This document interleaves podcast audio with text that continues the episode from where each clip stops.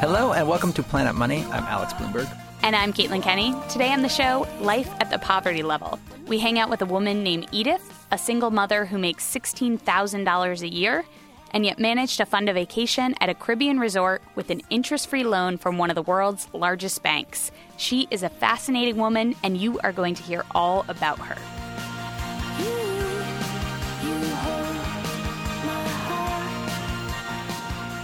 A quick note before we get started this show originally aired in October of 2010, but we liked it so much that we're running it for you again.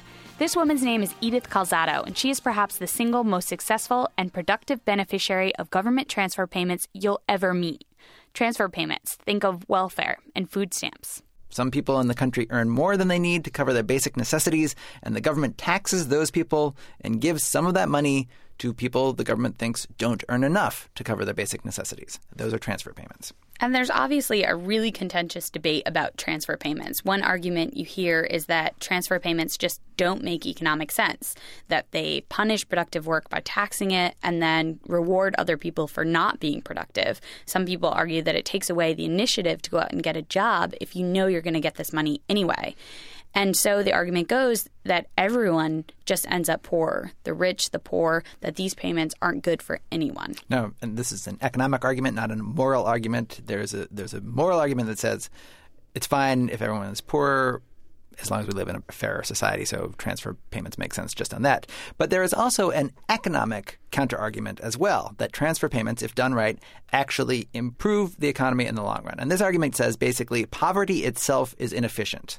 Trying to keep your family fed while living at the margin, it doesn't allow you to develop your human capital. In other words, extreme poverty keeps you from getting the education you need to get a good skilled job that would help make you and the whole society at large richer. Edith Calzado is the poster child for that second argument. So, Alex, you and I met Edith at an anti poverty program that's run by the city.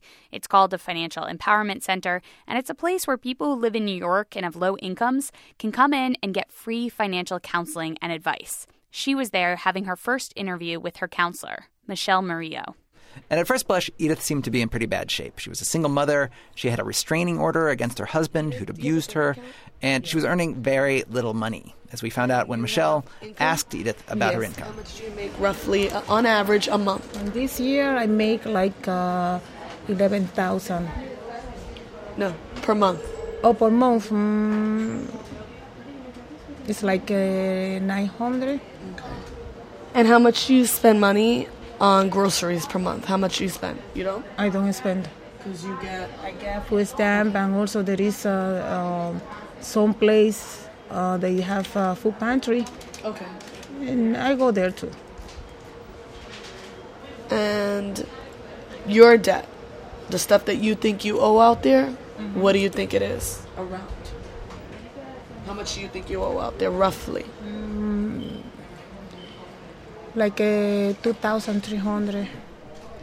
So initially, this was this was a pretty grim picture, Alex. We are just sitting here hearing how little she makes and how much she owes, and it turns out that Edith does have other ways she makes income on the side. She cleans offices and sells baked goods around her neighborhood. But even with this extra money, she told us she only brings in about sixteen thousand dollars a year, which this was pretty scary for me to learn, but apparently in New York City, that is still considered above the poverty line. It's just barely above the poverty line, but making $16,000 a year puts you above the poverty line for a family of two. And as she said, she has $2,300 in debt. And that was credit card debt. Um, but as she continued this counseling session, more and more emerged about Edith, and the picture started to change. So, for example, she has $900 in savings. She puts away at least 20 to $30 a month. And then that debt, that credit card debt, it turns out it's all interest free. So Edith is really good at taking those teaser rates from banks, you know, when they say 0% interest until January 2011 or whatever, and she milks them for all they're worth. She's also really good at getting those store credit cards, you know, when you're shopping in Filene's and they're like, if you sign up today, we'll give you a 10% discount. She would do that. She would sign up for the store card, use it for the discount, and then just pay off the balance and close the card out.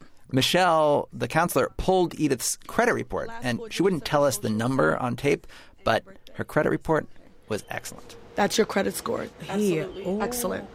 Okay, so let's go over what you got going on here. You have a Sears card that has been closed by you, zero balance. Right? Chase, Toys R Us, closed, zero. Gap, closed, zero. Kohl's, zero. And it's open. So, Alex, you and I were sitting there listening to this, and we're thinking, this is so different from that story you usually hear about the poor person who's being taken advantage of by all these credit card companies or predatory lenders who are saying, hey, we'll give you all this money for a low rate, and then they end up really in debt and they don't know what to do.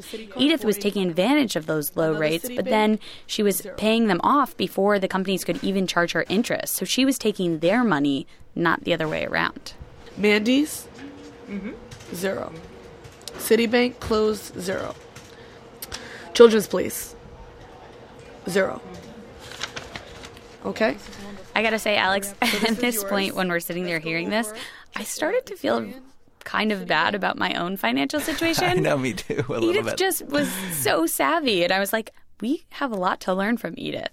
So we decided let's spend some more time with her. So a couple months after meeting her at this financial empowerment center, we caught up with her again and spent the day with her. And I asked her about all those teaser rate credit cards she'd opened. So have you ever had a um, have you ever paid an, an interest rate on a credit card? No, no way.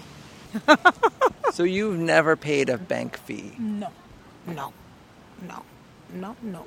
And how much money have you borrowed uh, interest free, do you think, over the course of your life? How much money have you borrowed In total, for, everything? in total, yeah. Yeah, it's like um, thirteen thousand. 13,000. Yeah, thirteen thousand. So you've borrowed thirteen thousand dollars from from the uh, for free. Yeah, for free. All right, for those of you keeping score at home, that's Edith Calzado, $13,000, Citibank, zero. Well, it's not exactly zero. She does pay a balance transfer fee of three percent, All right. but still, we looked it up, and Edith, a Dominican immigrant on food stamps, is borrowing money more cheaply than the average highly rated U.S. corporation is. And in fact, just recently, one of these interest-free loans that she got enabled Edith to treat her son Sammy to something he had never experienced before: a vacation at a resort in the Dominican Republic. I pay hundred three dollar for my son and I, everything included, from Friday to Saturday, and uh, you are allowed to enjoy the six hotel in the resort. This was also my son said also. Everything was awesome, Here's Edith's son, Sammy, who's nine years old. and they had four hotels, and there was like this little train that would pick you up, and it would take you to any of the hotels you wanted. And then we also went to Ocean World, which where we got to play with dolphins and sea lions. Wow, that sounds pretty cool. Yeah, and I got to dance with a dolphin. You dance with a dolphin. Yeah, Who's a better dancer, you or the dolphin? the dolphin. the dolphin? so again, Edith got to do all this by borrowing money interest free. So she was able to spread out the cost of this trip into a whole bunch of different installments that she never paid any interest on. Now, the fact that Edith was able to do that as an immigrant from the Dominican Republic living at the poverty level is pretty surprising. But it's even more surprising given Edith's life story, which she shared with us during the day that we spent with her. Edith explained to us that she's one of 12 children from a big Dominican family. She came to the U.S. in 1997 when she was in her early 30s, and she lived along with six of her sisters and one of her brothers in her mother's tiny one bedroom apartment. we were living and sleeping two and three in twin bed because my mother didn't have a lot of money, you know, to So when you first got to this country, you were there was eight of you, oh, and and and you had to there was two and three in one bed twin. in a twin bed. Yeah, you imagine this small. Three people. Yeah. So in your twin bed, it was you and one other sister, or two others. One another sister. One my other mother sister. was three, and my mother was two. How did you get to be the lucky one with only two? Because my other sister is fat, and I was skinny. Nobody can fit in the bed. It was actually this mattress situation that introduced Edith to her future abusive husband. The story is that she was over at a friend of her sister's house, and this friend was a little bit better off, and she said, Hey, I have an extra mattress for you guys. You won't have to double up. Why don't you just take it? At first, Edith tried to protest, but the friend insisted. She didn't give me another option. I took my bed. When she said, "Oh, we have car service around here. Let me call," and they will uh, send somebody has a station wagon or minivan. The father of my son come. In he was the driver. He was the driver, and he is still driving by that time. How I tell you, sometime now I'm more careful. You know, now I'm more careful. I, I'm already almost three and a half year, two and a half year. No man around me. You know, I'm more careful because sometimes sweet word that sound like honey is like uh, poisoning. Edith talked to us a lot about her ex husband, how she'd fallen for him in the beginning and how he'd turned on her.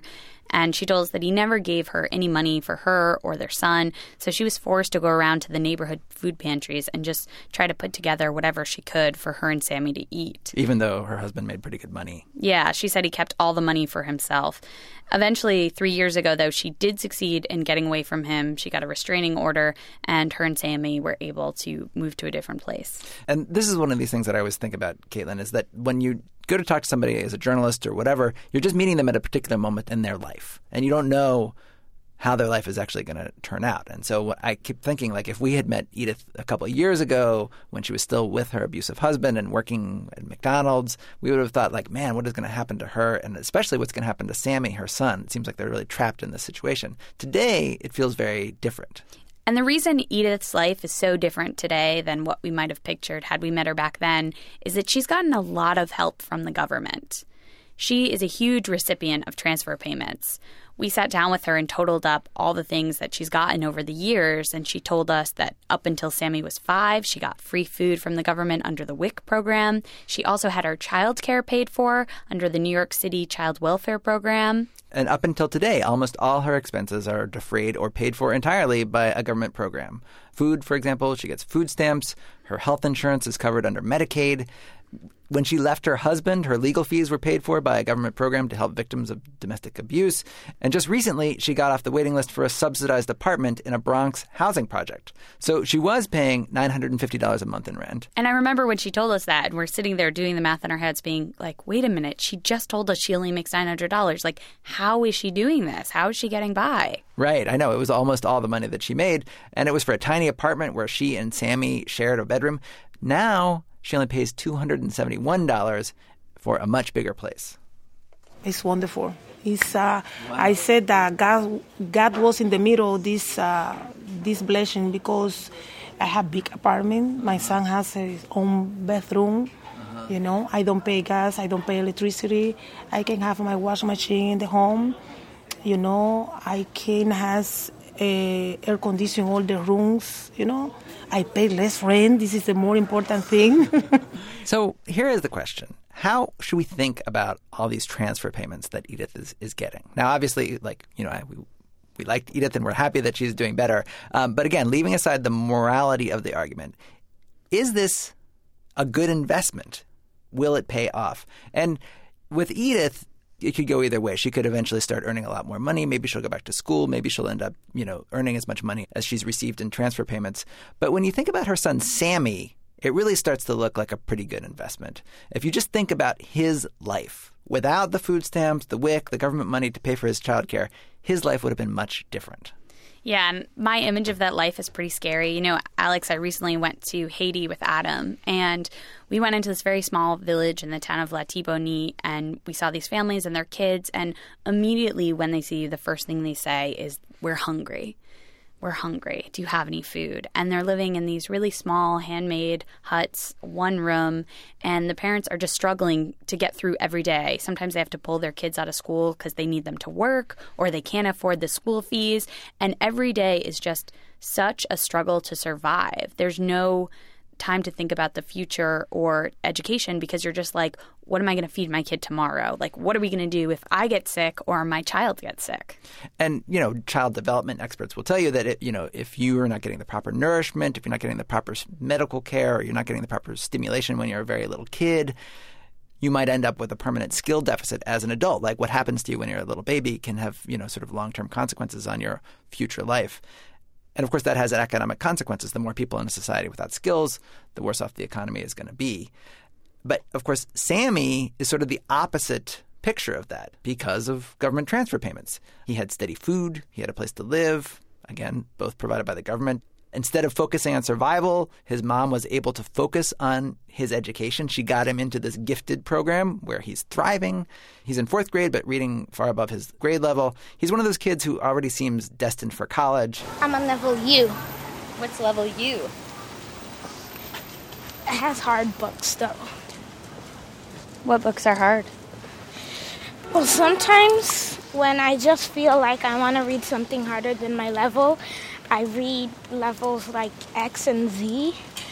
And sometimes the level Z books are hard for me, so I go back so I go down the letters.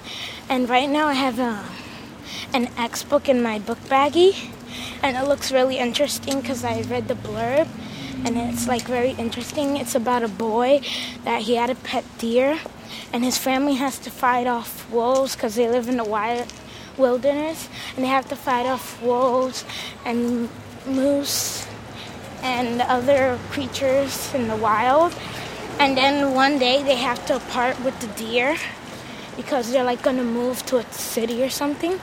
And you don't see anybody in the city with a pet deer, so they have to part with it. And it ends right there. Sounds good. What's it called? Do you remember? Yearling. If you're looking at Sammy, it looks like our taxpayer investment in Edith is going to pay off. Of course, there's still lots of hurdles ahead for him, but if Sammy gets a degree and a good job, he'll pay in taxes more than he's received in transfer payments. So you would think that the way Edith thinks about transfer payments is pretty straightforward. But we talked to her about it, and it's not straightforward at all. On the one hand, she recognizes and is grateful for all the help that the government has given her. She thinks that's a good thing. But then she'll start talking about other types of transfer payments that the government is giving to people that she knows or in her community. And she can sound a little like Ronald Reagan in the 80s talking about welfare queens. It's true that the government cannot control the personal life of the person. But if you say that you don't have husband and you have three kids, why next year you come with four? Where you got the other one? It's like routine. It becomes welfare becomes a It's routine. like routine for the people who are in there, like routine. So talking to Edith, she has a much more nuanced view than your average person about transfer payments in, in America because obviously she's much more in the center of it all. And and because of that, I think she actually embodies both of the views about transfer payments that we outlined at the top of the show. Uh, on the, one view is that they're good; they help build your human capital. Other people say they're bad because they rob initiative and take money from taxpayers and give it to people who are less productive. Edith definitely sees both sides of this, and because of this nuanced view, Edith saw distinctions in the welfare system that I wasn't very aware of. For example, the word welfare itself. She told us with great pride, one thing I never did, I never went on welfare. Right? She kept saying that over and over. Like, I've always worked. I took food stamps. I did these other things, but I was never on welfare. And that's because welfare to her is this one specific program. It used to be called AFDC, Aid to Families with Dependent Children. Then it went through welfare reform, and now it's called TANF, Transitional Aid to Needy Families. It's money that's given to families with children, and it's not specifically targeted towards food or daycare. It's just cash that's given to families. And in Edith's mind, it's not always used well. Cash. And what they do with that money? Enjoy their life. And can you Look really? my shoes. Uh-huh. I bought these shoes when I come here in 1997. The the bottom of the shoes was damaged. I took it to my country when I was over there now, and I fixed it over there for maybe for two dollar, and I use the shoes. You think they use the shoes? No, please. Do you know people who, who, who do that? Of course, Like, what do they say? What, what do you mean? What's of a? course. I have uh, I have somebody that she is in welfare, and she has I think was three kids. I don't know if she's pregnant now. Go to my country. You will see what you have over there. Big house. Yes. Beautiful house. You know, beautiful house. And Alex, you and I also talked to a social scientist named Katherine Newman who studied the working poor a lot, especially the working poor up in Harlem. And she says this attitude that Edith has towards welfare is pretty common. In her experience, if anything, people like Edith who work but then receive some type of government assistance, they're even less forgiving of welfare recipients than the public at large. And uh, it makes sense when you think about it. If you think about Edith, who is getting help but also working so hard and denying herself so much, someone who just collects government money and doesn't work, it's really infuriating. And for her, it's not like an abstraction. To Edith, welfare cheats are very real and they're all around. You know, they're her relatives, their friends, their neighbors. Yeah, in front of me there is a woman. She's in welfare. She's in welfare.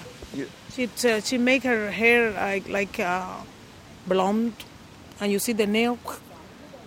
To keep man to keep this nail good, you have to go every week to the to the nail pal nail store. You know, 20, 23 or something like that. Depend what you want. This is money. That's our tax dollars paying for those nails. And from where that the money come from? Your money that you pay my I never pay. Okay, Alex, so let's try to put this in context. How much exactly of our federal tax dollars are actually going to transfer payments? How much of the taxpayer money is going to Edith and of course Edith's neighbor also? All right, so let's first let's say up front, if you actually look at the government figures, the transfer payment that Edith has the most problems with, what she called welfare, which is just cash payments to low income families, that is a very small number. Just 0.6% of your tax bill, less than 1% of your tax bill goes to that program. But if you look at other programs like food stamps and Medicaid, it's a much bigger number. Almost 10% of our federal tax bill is going to pay for Edith and Sammy's health care and food. And then when you add in state and local taxes, it's a little more. And just to compare, the transfer payments that we pay to Edith and other poor people are dwarfed by transfer payments we pay to another group, the elderly, Medicare, and Social Security. That is a little under half of our tax bill.